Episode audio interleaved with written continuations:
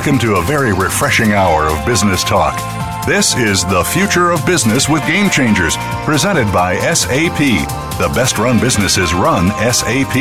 You'll hear from the innovators who know how to use game changing technologies and business strategies to shake up the status quo in your company's future and help your organization move in exciting new directions. Now, here's your host and moderator, Bonnie D. Graham. Welcome, welcome, welcome. And if you want to run with the game changers, you are absolutely in the right place. Today's buzz, the crystal ball. I know, I know. We usually save the predictions for the end of the show. Well, we're starting out with them. Okay, let's talk. Change is inevitable. Come on, we all agree. We all know it's true. You can't run, you can't hide. Things are changing, the world is changing. But today we're seeing an unprecedented pace and scale of change. One of my favorite uh, terms for it is from Edie Weiner, Edie Weiner, however she pronounces it. She calls it templosion. It means everything is happening bigger and faster than ever before. And guess what? This presents unique challenges for the future of business. I don't care where you are in the world, what your business is, whether you're an employee, a manager, an owner, an entrepreneur with that gleam in your eye. It's not the same business climate it was even a few years ago. So what is the potential worldwide business impact? This is what we all want to know. And that's why we're looking in the crystal ball of what we'll call the new and emerging paradigms, energy innovations, physical, digital, boundary blurring. We'll explain that. Decentralization of business and other global drivers. Well, we want answers. So what did we do? We looked into the future and we found three now futurists to come to the Game Changers Roundtable. I'm so pleased to welcome. They've all been back. I've been on the show before on many of our shows. We keep transporting them from series to series because futurists just, just rock. That's all I can say. Let me tell you who's on the panel today. First up, I will be in a moment welcoming Frank Diana, Principal of Future of Business at TCS. Joining him on the panel will be Gray Scott, CEO at Serious wonder.com. And joining them will be Doug Freud, the Global HANA Center of Excellence at SAP. That's where he works. So let's talk to Frank Diana. And Frank has sent me a wonderful quote from somebody named Gerd Leonhard. Let me just tell you who that is. He's a musician by origin.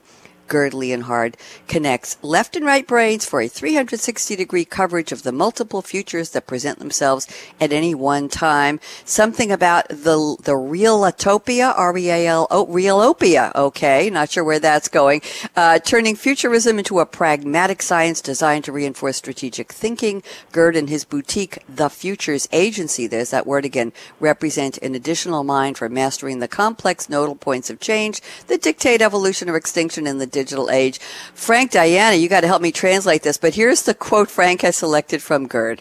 Quote, our world is entering a period of truly transformative change where many of us will be surprised by the scale and pace of developments we simply hadn't anticipated. Frank Diana, long time. Have you been? Good. How have you been? Very well, thank you. I think futurist. I think you. I think Gray, and now I think Doug Freud. So, and and bringing back the old old name Freud into the future. That's a good one. So we'll be talking to him in a minute. Frank, tell me what is Gerd Leonhard talking about? I read his bio, whatever I could find, and uh, I need you to translate for me. Well, first and foremost, uh, that quote is from a new book that he just launched in September called "Technology versus Humanity," and Okay. it's already become a bestseller on Amazon. And he's really talking um, about the ethics of our future, the, the pace that we've talked about in terms of change, and what it may drive if it goes ungoverned, if you will. And so the book's all about that. It kind of presents the other side of the innovation argument, if you will. But the quote is obviously very relevant as it says not only is the is the pace of change accelerating, things are happening much faster than we than we think they will, um, but things that we just don't anticipate are, are happening, and they're likely to happen on an accelerating scale as time goes forward. And you don't need to look any further than what's happening in the autonomous vehicle space in just a year, six months, the rapid pace at which that, that whole space is exploding. You don't have to look any further than that to really be convinced that uh, that quote uh, has some, some real meaning. Frank, let me ask you a question. Who is driving this change? Are we all eager to get to the next place, the next future? The future is, you know, you've heard me say this, the future is right after I stopped talking, that was the future. and It was the present for just a split second, and now it's already the past. Where is this this need or this urgency for change? Is civilization catching up to itself, or how, where is this coming from? Where's the energy coming from? Well, it's a great question, and really the first time in history that it's coming from sources outside of government and military and even business. Innovation is really uh, available to anybody, right? The rising billions that we talk about, the, the amount of folks entering the online community with their ideas, their capacity, their thoughts, really spurring, spurring innovation, and, and this phenomena around techno philanthropists, these wealthy individuals. We just saw uh, the Facebook guy, uh, the billions and some dollars for a disease, right? I mean, uh, these guys throwing money at world challenges like we've never seen before. And so that's all spurring the pace. It's all driving uh, money into areas that, that will solve major world challenges. But it has a downside, right? We, we can talk about that as we go. Thank you very much. Thank you for saying I asked a good question. I'm always honored when you say that to me, I'm basking in the glow. I appreciate it. And I did see that his newest work is Technology versus Humanity. I just didn't get to that in the bio. He uses a lot of big words, puts them together in an interesting way. So thank you for translating. I appreciate that. And now let's welcome Gray Scott, another one of our favorite futurists. He keeps coming back over and over again on so many of our series. And Gray has sent me a quote from Steven Pinker. Let me read a little bit of background here. Also a very prolific person. Steven Arthur Steve Pinker, born in 1954, is a Canadian born American cognitive scientist psychologist, linguist, and popular science author. He is the Johnston, that's Johnstone, family professor in the Department of Psychology at Harvard University. And he's the author of seven books for a general audience, very interesting titles like The Language Instinct, How the Mind Works, Words and Rules, The Blank Slate, The Stuff of Thought. His sixth book, the better angels of our nature make the case that violence in human society has steadily declined and identifies the six, identifies the six major causes. And his seventh book, The Sense of Style from 2014 is a style guide informed by modern science and psychology. Very interesting about how to understand writing. Here's the quote that Gray has selected. Okay. Human evolution at first seems extraordinary. How could the process that gave rise to slugs and oak trees and fish produce a creature that can fly to the moon and invent the internet and cross the ocean in boats? Gray Scott, great quote from Steven Pinker. How are you, Gray? I'm doing well, Bonnie. How are you? I'm fine. Thanks for the quote. Are you? Would you have you read all seven of Mr. Pinker's books? I haven't read all of his books, but I follow his work, and uh, I think he's he's on the money with with the way that he's thinking about how this thing is evolving. So tell me something. What's your favorite part of the quote? human evolution seems extraordinary. Is this still something we're wondering at in this age where we are we're questioning the the difference between technology and humanity? Can they live side by side? What's your answer to my question to to Frank Diana? Where is the energy for all of this transformation coming from? Well, we have to remember, Bonnie, that technology is an agreement, uh, and so is business. It's a human agreement. You know, we make agreements with each other to abide by certain rules. And those rules are starting to change. And one of the ways that that's changing is the decentralization of everything, really, uh, in the markets, within our lives. I mean, when you can when you can get a 3D printer that can print another 3D printer, as I've said before, that changes what it means to do business in, on this planet. And so that's a new agreement. It's a new narrative that we have to start using. And we have to stop using the old narrative of business and the, the agreement that we've made.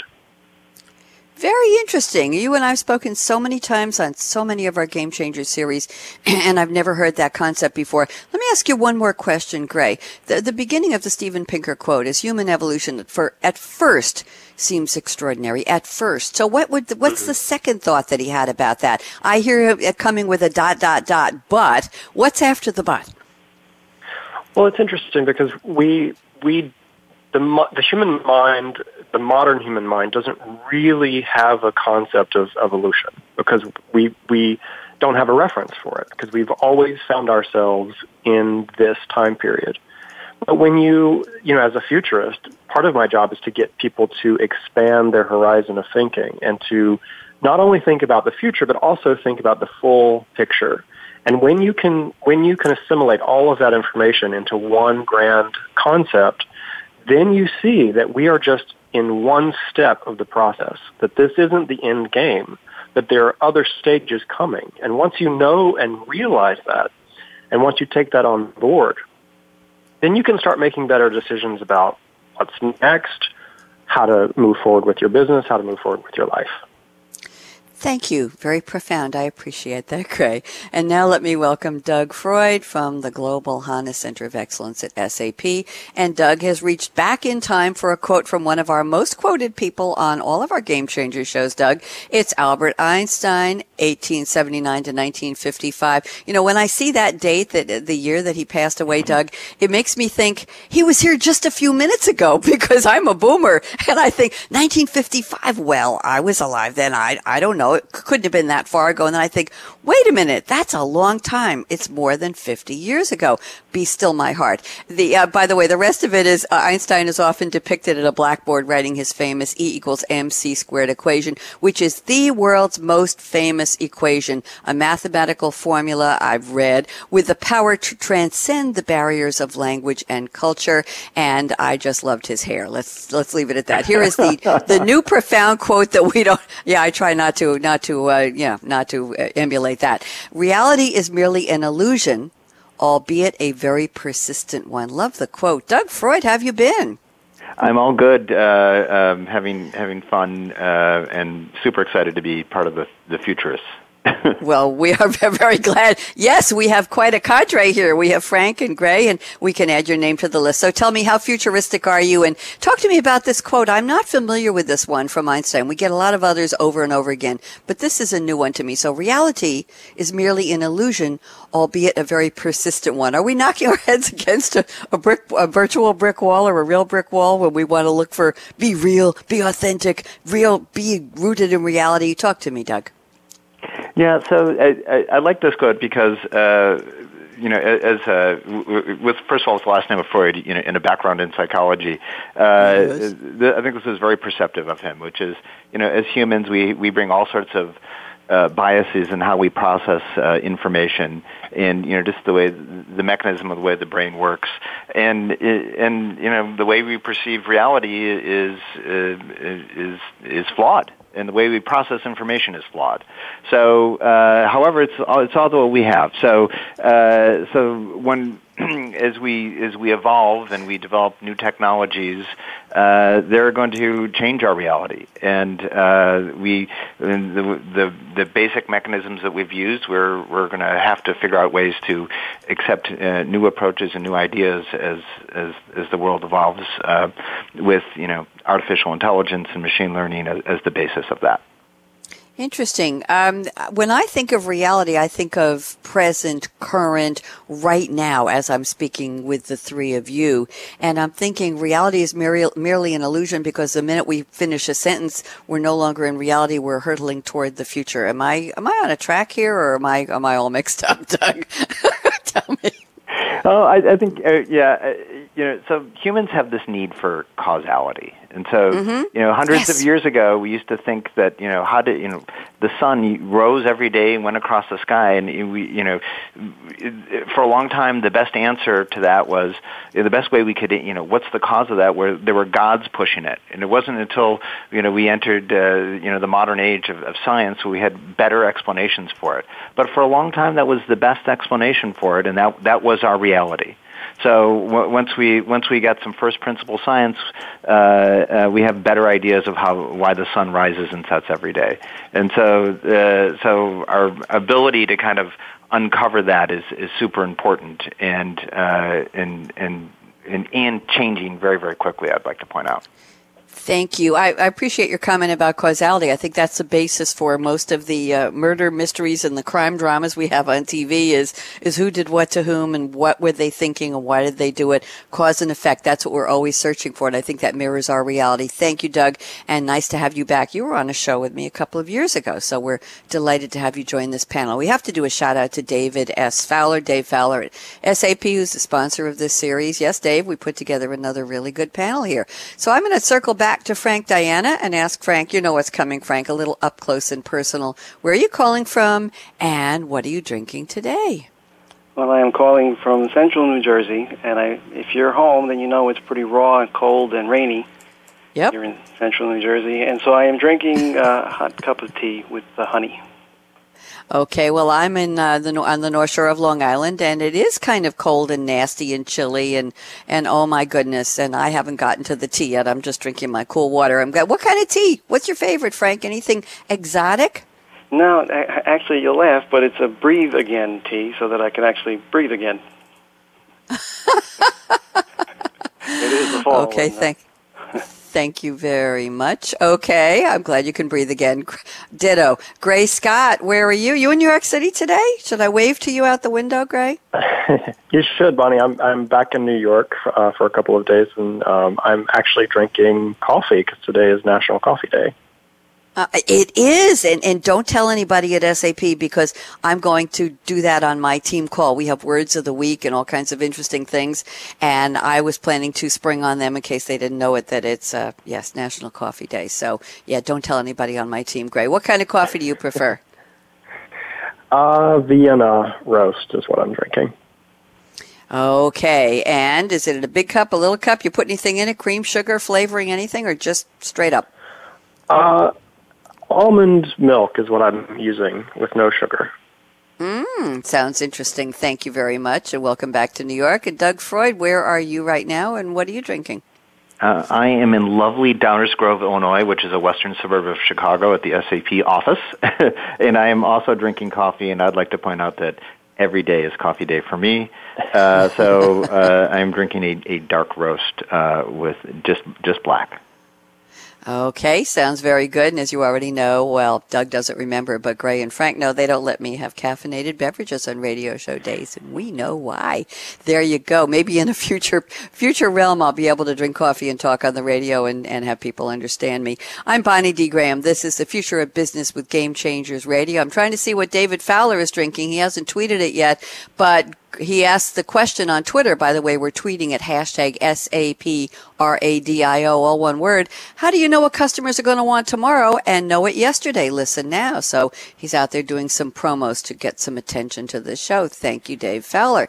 So don't even think of touching that mouse, that app, that dial. We have a lot more coming up, a lot of interesting points on the roundtable. We're talking about three futurists walk into a bar. Guess what? They're here. We're going to talk to them more. Okay, Michael, out.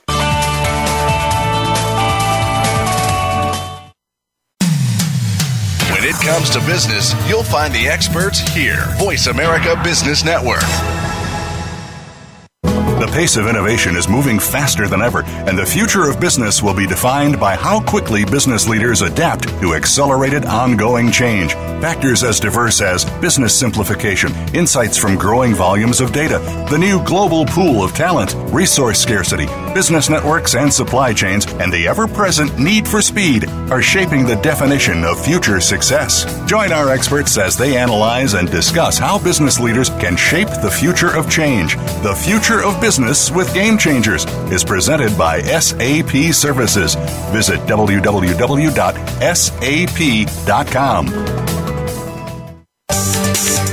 From the boardroom to you, Voice America Business Network.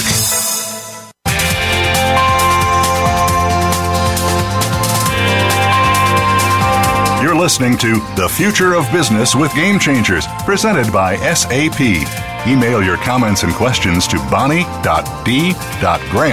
at sap.com. And you're invited to tweet during and after the live show at Twitter hashtag SAPRADIO.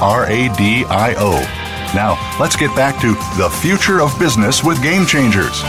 Absolutely. The future of business is the future. It's right now with Frank Diana, Gray Scott, and Doug Freud. And we're talking about looking into the crystal ball. What happens when three futurists walk into a bar? Well, this is the bar. Of course, it's virtual. We're raising the bar. We're going to be talking now about what do they see. We're going to kick off the round table with Frank Diana. Frank sent me some very interesting notes here, but we're going to start this part of the show with complexity. And Frank says, a convergence of paradigm shifts, that shifts plural, is the new norm.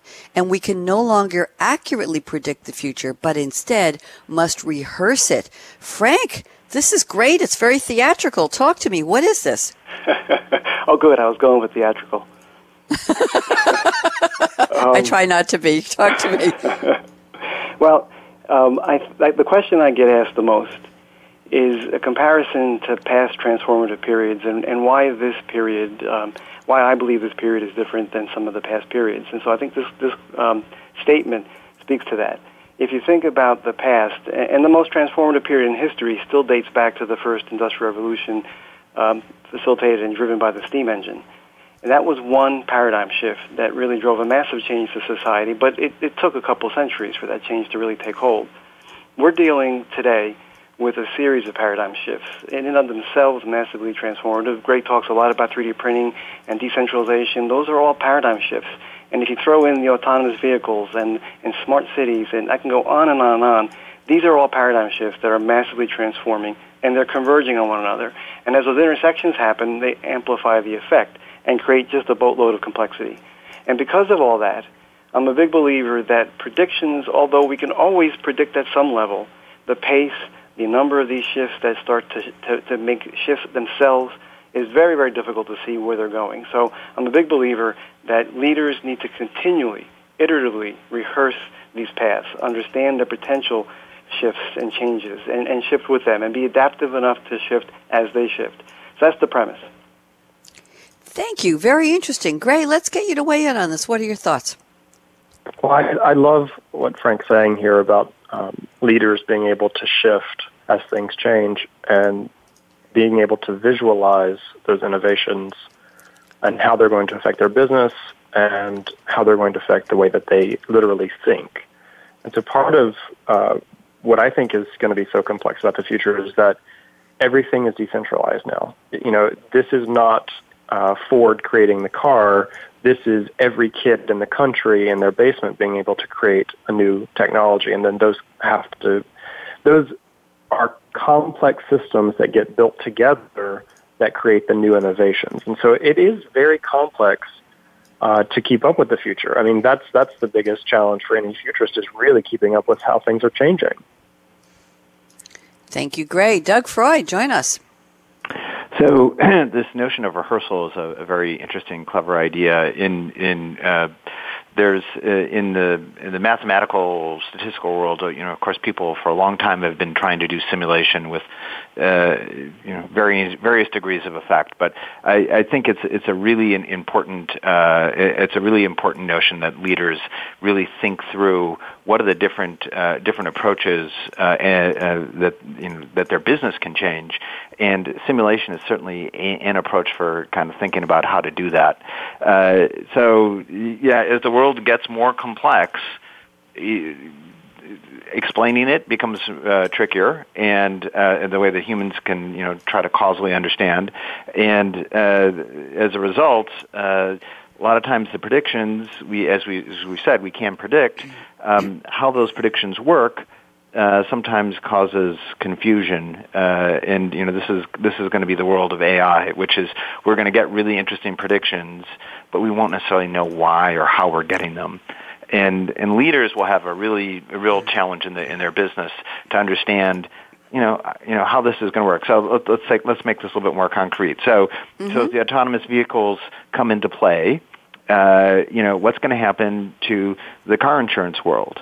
Well, you know, there's still need car insurance, but will we need the same level in car insurance?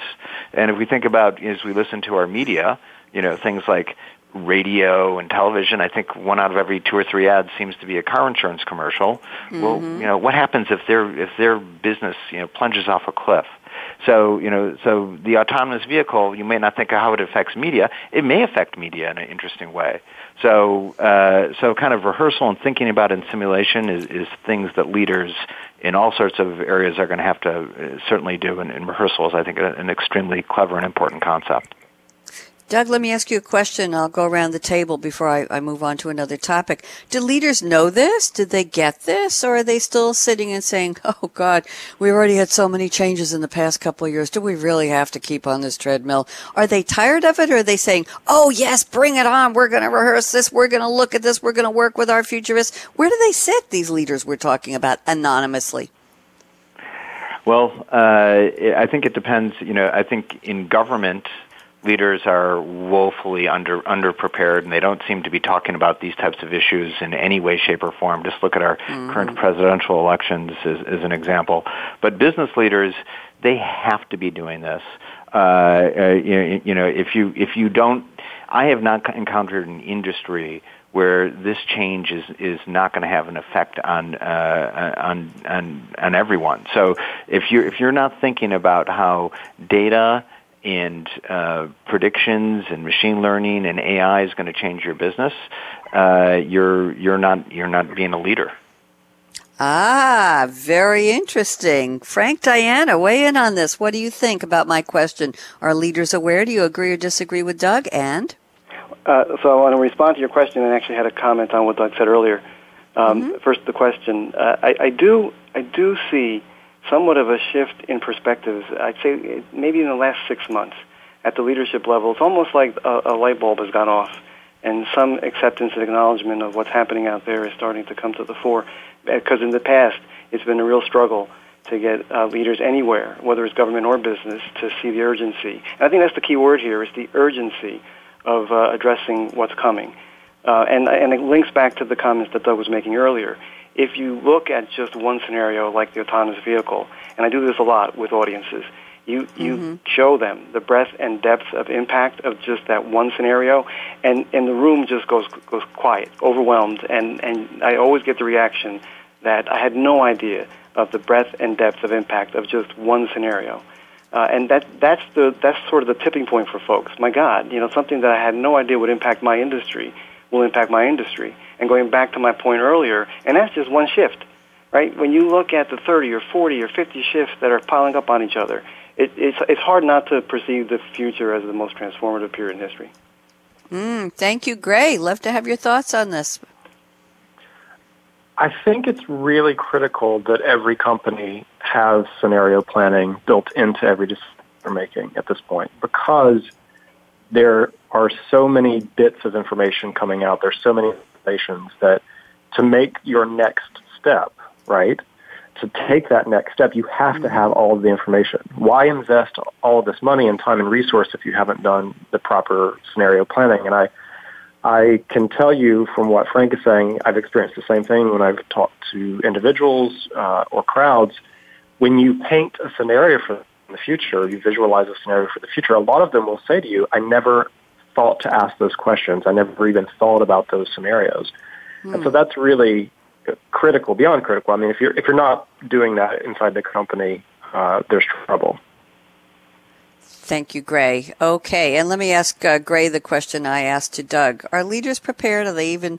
You say it sounds like from what you're saying when you go in front of audiences, they're surprised. But are they prepared with digital skills? Are they prepared with visionary skills? Are their teams prepared to acknowledge and go with that paradigm shift? Or are they just sitting there saying, nah, not me. Nah, some other time. Nah, not my company right now. We're good. We're good. Thanks a lot. pour, pour me another well, beer. what are they I, saying? I have, to, I have to tell you a funny story very quickly. Yes. Um, I was speaking at the London Business School. Uh, I had just written a chapter in a book called The Future of Business.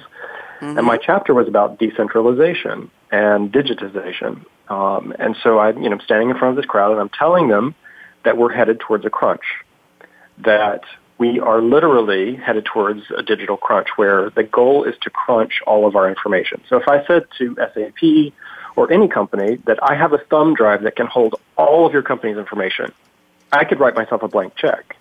And so I'm, I'm talking about the crunch and digitization of humanity and all this. And so I finish and I come off the stage and there's a couple sitting uh, not too far away from me and I could hear what they said and there when the guy says, "Wow, he's really way out there," and I just giggled to myself because I thought that's what you think about what I just said. This is this is real stuff. This is real business. Yeah.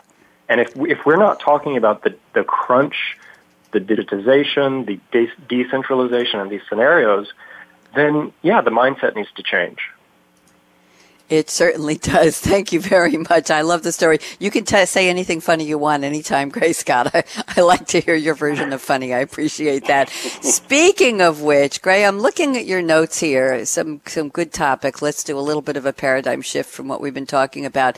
Uh, I, I'm just going to throw three thoughts out on the table. I'll let you pick where you want to go. Number one, you talk about a resource future. The next great frontier is resource harvesting. That's one thought. The next one is digitization of everything. The next wave of service is the digitization of experience. And the third one is the automation of everything from factory jobs to childcare. Press a button, wave your hand, say a command, and your personal AI will automate your desires. Ooh, where do you want to go, Gray? Well, I love the idea of automating everything. Okay. Uh, when you when you think about the concept of automation in general, right now we think of it on an industrial level, but really, so for example, I have a couple of uh, Twitter accounts that are automated. So I don't actually mm-hmm. tweet from those; those pull from news feeds that I've set. So that's an automated system. So there's I have one Twitter account that I've I haven't checked in six months that I I, I know that it's tweeting exactly what I want it to tweet that's relevant for my business. Well, hold so hold on. How do you do that? How, can you just give us a little tip here? How do you do that? There are a couple of programs that I'm using uh, within my website in the background that just pull uh, specific feeds. You set hashtags, and it will pull those hashtags relevant to your business. So one of my hashtags is future, of, of course, uh, or futuristic. So that's just one system. There's a very small piece of automation that's freed up, let's say, an hour a week of my life so I can do other things. And yet I'm getting the benefit of that communication with people. But imagine being able to automate everything in your life, right? Everything that was tedious in your life. Now, I wish that we could automate our exercise routines. That would be fantastic, but we can't, at least not yet. But imagine being able to automate the things that feel tedious, that drag us down. And this, this goes to the, the mass public, but it also goes to CEOs and companies in general. If you can automate the things that get in your way of innovating, think about how much we could get accomplished. And so I think the automation future, the automated future is, is really fascinating. Imagine being able to automate everything tedious in your life that gets in the way of creating and, wow that's i can't even imagine. I'm trying to make a mental list of all the things i would do. I don't know. Um, l- let's talk to doug freud. Doug we got some very provocative thoughts on the table here from gray. What are your thoughts so uh, the idea of automating is is very close to my heart. so mm. uh, in, in, the the the notion of um, uh, automation and just have this thinking or, or verbalizing what you want and having it happen is is you know that's where that's where the race is. Who can automate the uh, and get rid of the graphical user interface just so you can talk and get and have you know bots or whatever technology make it happen. That that's you know we're in a big race right now to see who can who can get that done. And you know I think we probably all know who the players are. You know it's going to be Google and uh, Apple and and uh, Microsoft and uh, uh, and Facebook they're in their race to, to make this automation uh, a reality. Now, the other, the other uh, before I move on, and I just want to circle back very quickly on this notion of leadership and innovation. Mm-hmm. Sure. Uh, the there, you know, if we look at these companies I just talked about, there are a reason there are these companies. And they, and they, you know, the myth about innovation is it's a, it's a good idea or it happens in isolation. You know, there's a process for innovation and that's and and you know part of I think what this panel I think uh, would explain to, to leadership is you have to figure out how to come up with a process, a, a design thinking process for your business, so you don't get left behind, and you think about mm-hmm. the innovation and you rehearse the the the digitization that's uh, the out, potential outcomes of this digitization that's that's happening to every business. So uh, there's there's you know each of these uh, Silicon Valley companies all have taken that to heart and have implemented uh, um, one form or another of what we call design thinking. And this is part of you know what we see successful companies doing. Thank you very much, Doug. And Frank, Diana, let's get you in on this. Thoughts about automating everything. What would you automate, Frank? Hmm, oh, where to begin? I mean, I mean, first, another example, automation of everything is another one of those shifts, right? So, and and massive implications. So we we talk about the automation of things that are tedious. We will ultimately automate knowledge work, which many uh, for, for years have felt could not be automated. Um, and so, where does it end? I mean, the other side of this discussion, one that that book I mentioned from Gerd Leonhard references, mm-hmm. is what does it mean for jobs? Uh, we, I, I heard that our political process right now is not really focused on things like this, although they talk about jobs. I mean, the mere notion of bringing manufacturing back, for example, when China's already fully automated factories, well, you might bring it back, but are you bringing jobs back with it, right? So the, the discussion around automation of everything has two pieces to it. It's the socially constructive piece, and it's the potentially socially destructive piece. And what are we doing about the discussion around the potentially destructive piece. I, I, really don't see a whole lot of dialogue there. We see some, some things in Europe about basic uh, living wage and those kinds of dialogues that are beginning to happen. But I, I think that's an example of rehearsing. You have to understand the implications of these scenarios. Thank you very much. Gray, any comments to wrap this one up? I've got some hot topics here from Doug Freud's list I want to move on to. But Gray, any thoughts you want to wrap up in a red bow for me? Yeah, well, I think the thing to leave this conversation with uh, about automation is that this is going to happen, um, and we have to adjust to that automation future. So preparing yourself for it, investing in it, uh, becoming aware of it, and planning those scenarios for the automated future is, is critical. Thank you very much. Great topic. And now, Mr. Freud, I'm not calling you Dr. Freud, just Mr. Freud. We went through this last time you were on the show. Interesting. Uh, thank you very much. I try to be fair. Interesting comment here. You said you're talking about the decline of explainability. We talked about humans having a thirst for knowledge and causality. Anything you want to add to that? I have a couple of other topics here, but I love the way you talk about explainability. How is this ingrained in us? Is this something that's going to fight progress in the future? Yes, I and I, I, I live this uh, sometimes every day, and sometimes uh, the the sometimes it's the le- it's the piece of people who you would least think would be uh, uh, would be worried about it. Uh, uh, sometimes it's the engineers uh, who are really uh, bent on causality. So they, they want to understand how things work.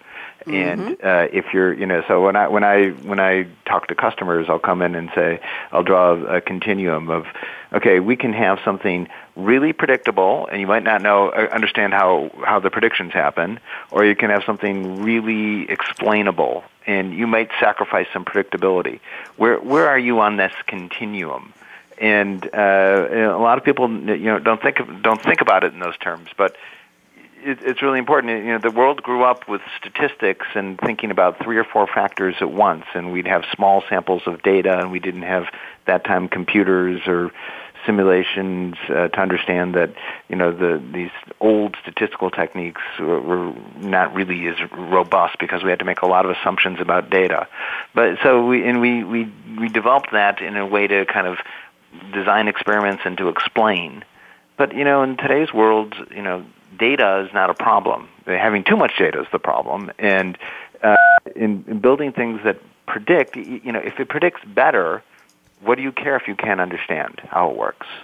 And and that's and a lot of times when I talk about that to people who are engineers, it's a conundrum to them because what they want is first principle science and a lot of times today, the, the machine learning that's available, it, it predicts really, really well. We just can't explain how, how that, that actually happens. So, uh, so it, it, so getting people to understand uh, and accept that is, I, I start, I'm starting to see a tipping point where people are going, oh, okay, yeah, maybe I don't really care as much. It, it depends on the context and it, it depends on the business and it depends on the audience. Thank you, Doug. Very well put. Now I want to move on to one of your other talking points here. I think this is interesting, and I think Gray and, and Frank will love this one. you talk about the role for humans.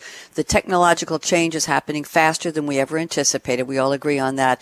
And our social constructs are not moving quickly enough to keep up. As a result, the probability of chaos increases exponentially, the entire economic system will need to adapt and we will need to redefine what humans do. Oh, tell me more, Doug Freud. So, and I think we've already, you know, uh, we've already talked about this as a, as a group, which is, you know, what happens to these humans when autonomous, you know, people who drive for a living, you know, is that a great job? Uh, but you know, if the autonomous vehicles can do it safer, if they can do it cheaper, and if they can do it more efficiently, isn't that better for society as a whole? Maybe not so good for the people who who are the taxi drivers or truck drivers or et cetera. So this is what I think Frank was referring to, to is what, what's the downside of all this.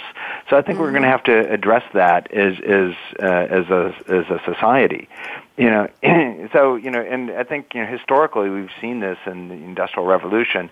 It's the blue collar you know laborers who've, who've who, who have at times suffered as a result of of this kind of technology.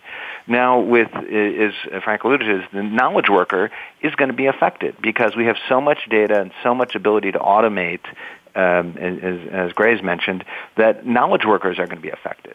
So if you're a radiologist and you look at a picture and make a make a judgment is that a good job? Or if we can do that better with machine learning and we can do it cheaper and we can do it faster and we, most importantly can we do it more accurately? Is this still a good job? Is this still the way we should do it? So i think these are, are really tough eth- ethical questions. And you know it, it's uh, you know, I think historically, when we've had economic woes, we've we've you know we've blamed immigrants and minorities, and, mm-hmm. and now I think moving forward, we're you know we're people are going to start thinking about, oh, maybe this is Google's fault, maybe this is Microsoft's fault. So uh, so these are the kind of questions that I think we're going to we're going to need to start addressing. Now, I think these big companies, there's the the the Microsofts, the Googles, they're going to have to start to address these things. And interestingly enough, in the last couple of days, there's been an announcement of a consortium of these companies, and this is uh, Facebook and Google and Microsoft and IBM, and they've created uh, a whole new um, what they're calling um, partnership on AI to address these kind of um, ethical and, and, best practice concerns uh, about about AI. So I think the conversation is just starting. Is just going to start now, and I think they're they're doing this in part to kind of protect their investments in, in this technology. That's a little bit cynical of me, but um, I, yeah, I, I think we're we're going to have to address this as a, a as a society because the changes are going to going to come fast and furious. Thank you, Doug. Very eloquent. Before I bring Frank and Gray into this, yes, we have about, oh, about eight minutes till our real predictions, our end of show predictions, even though we've been talking predictions the whole time. Doug, whose job is it anyway? Whose job is it to think about the role of humans? Whose job is it to say, wait a minute, our factory has 952 robots. We've got them named. We know where they live. We know what they like to eat. We bring them to a special automated lunchroom. It's great. What about the people? We need to keep people in the workforce. Whose job is it to think and advocate for the role of the humans in the workforce? Doug, quick answer from you, and then I can't wait to hear what Frank and Gray have to say. Doug?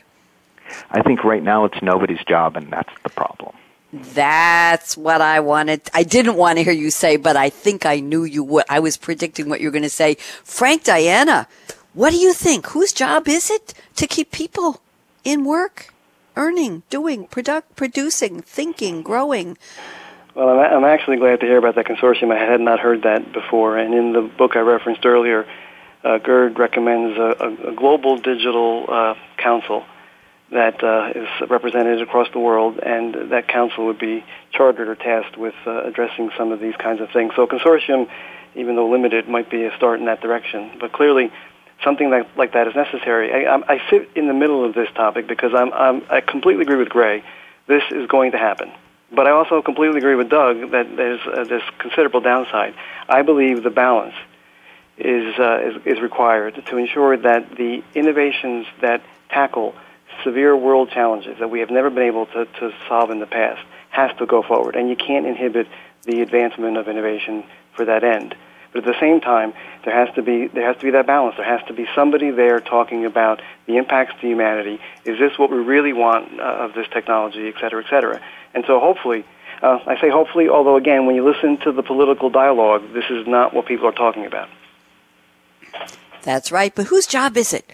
If you had to sit down in a room and say, okay, I'm going to talk to the leaders of all the major, biggest companies. I call them the behemoth enterprises, Frank, where we would like to see responsibility and, and ethics and social awareness and uh, community contributions and all that good stuff that millennials are starting to ask companies they work for to display. What are you doing for everybody? What are you doing for the world? Okay. Whose job would it be? Would there be a chief human role officer, Frank? What would we call this person or this team?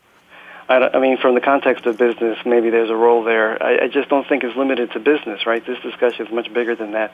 Universities and, and businesses and governments and military. I mean, society in general has to be have a seat at the table to have this conversation, right? So, I mean, maybe there's a role in the business world. I think the futurists have to play a much bigger role in the business world. Maybe it's part of their their role, but um, it's a broader problem.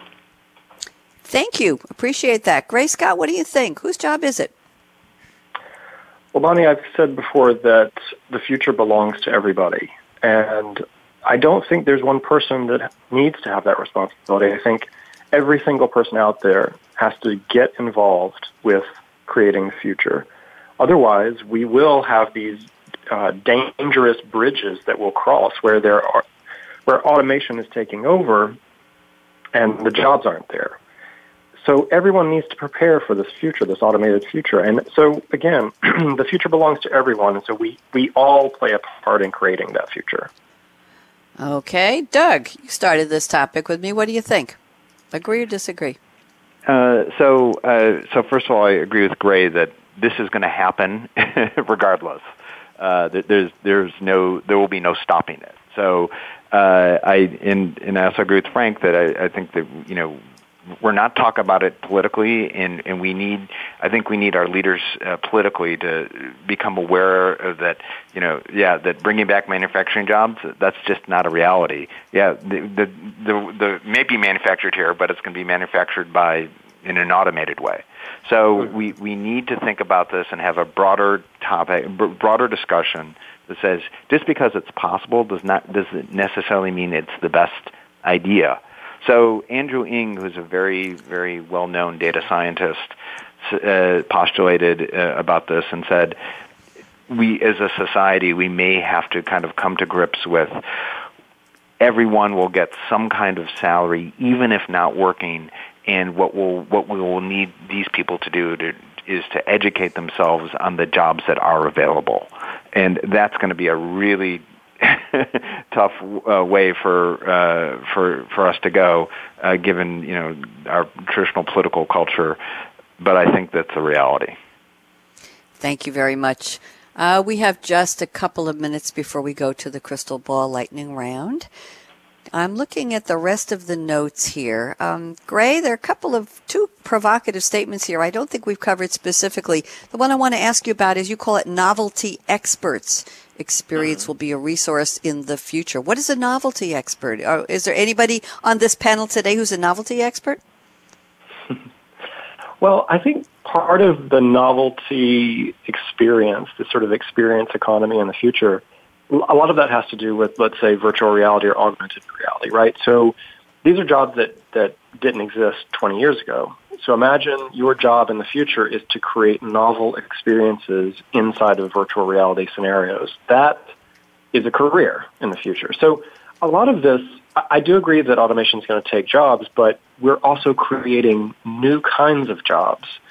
So that's what I'm saying about everyone getting involved in the future. It's like taking a look at, you know, is my industry collapsing? Is, is my job collapsing? And what what are my desires for work in the future and what what am I good at? What can I get involved with? And one of these is this novelty expert where you say to someone, look, I can create uh, a novelty experience inside of a virtual reality scenario and that can be packaged and that can be given to uh, the customer.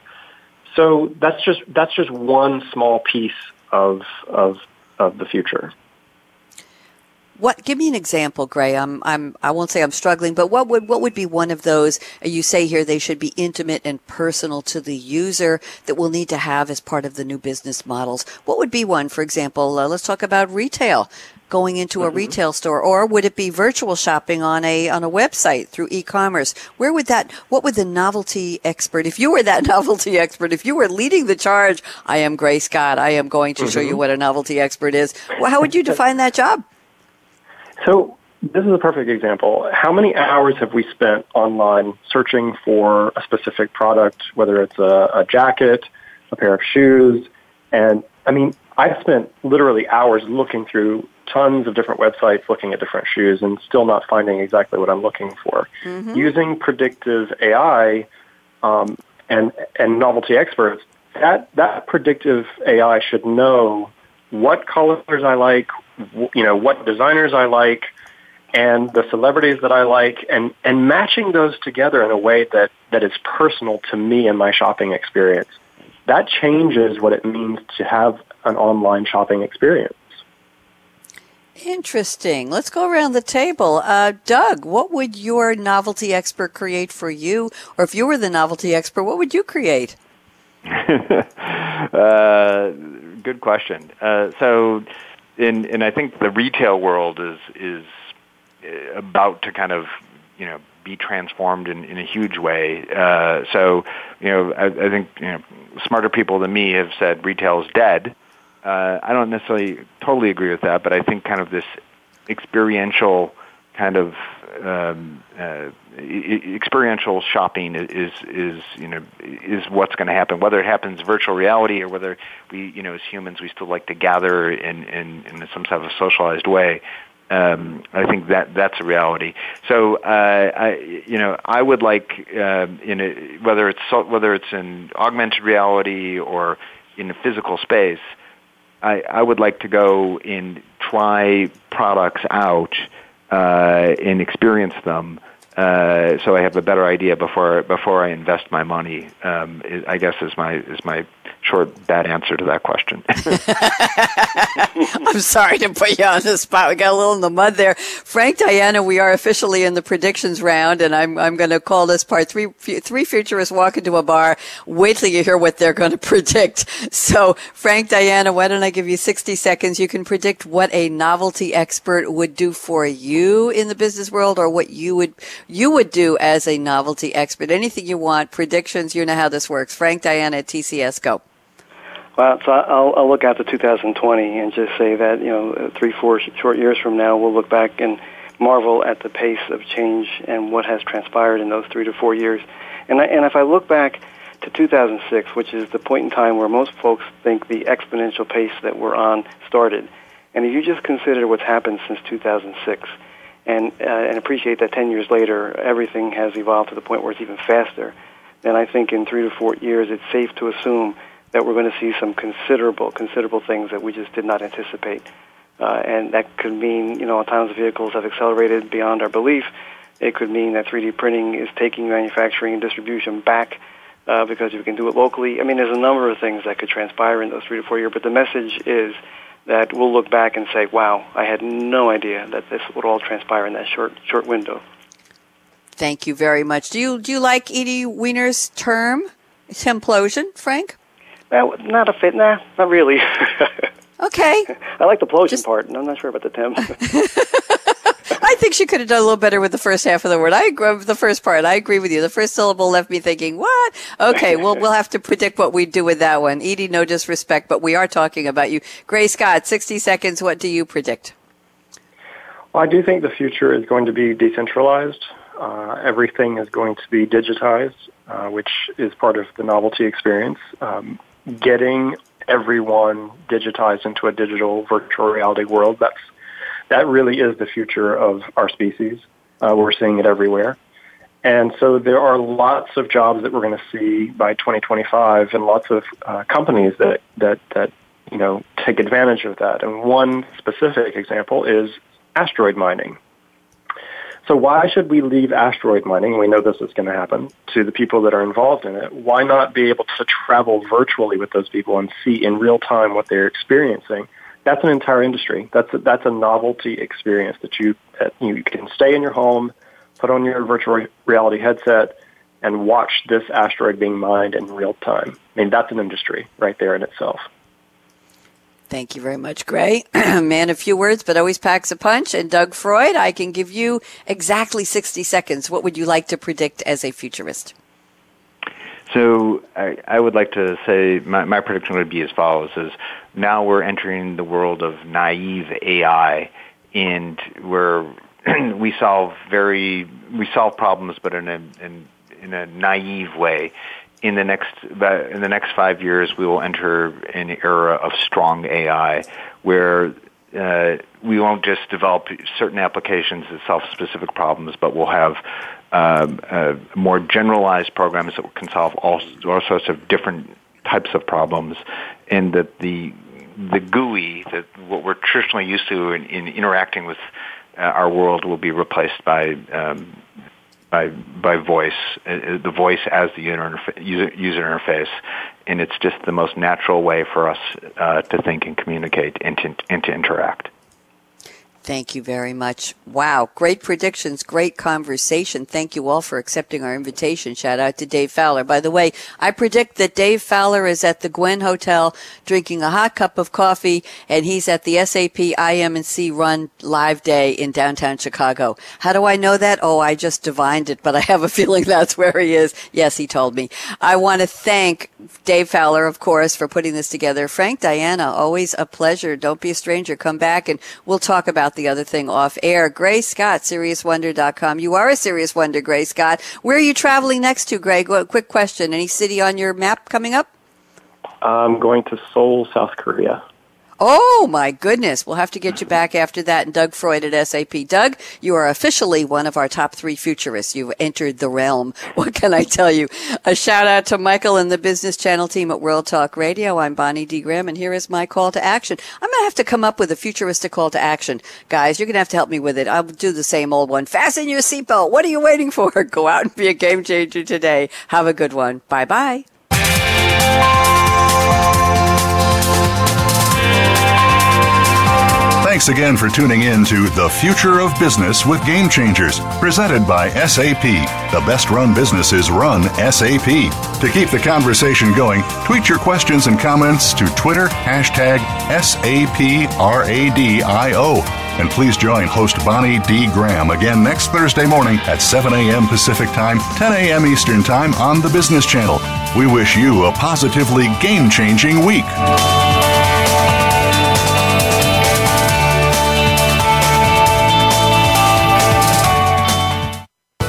Thanks again for listening to the preceding program brought to you on the Voice America Business Channel. For more information about our network and to check out additional show hosts and topics of interest, please visit VoiceAmericaBusiness.com. The Voice America Talk Radio Network is the worldwide leader in live Internet talk radio. Visit VoiceAmerica.com. The views and ideas expressed on the preceding program are strictly those of the hosts or guests and do not necessarily reflect the views and ideas held by Voice America Talk Radio Network, its staff, and management.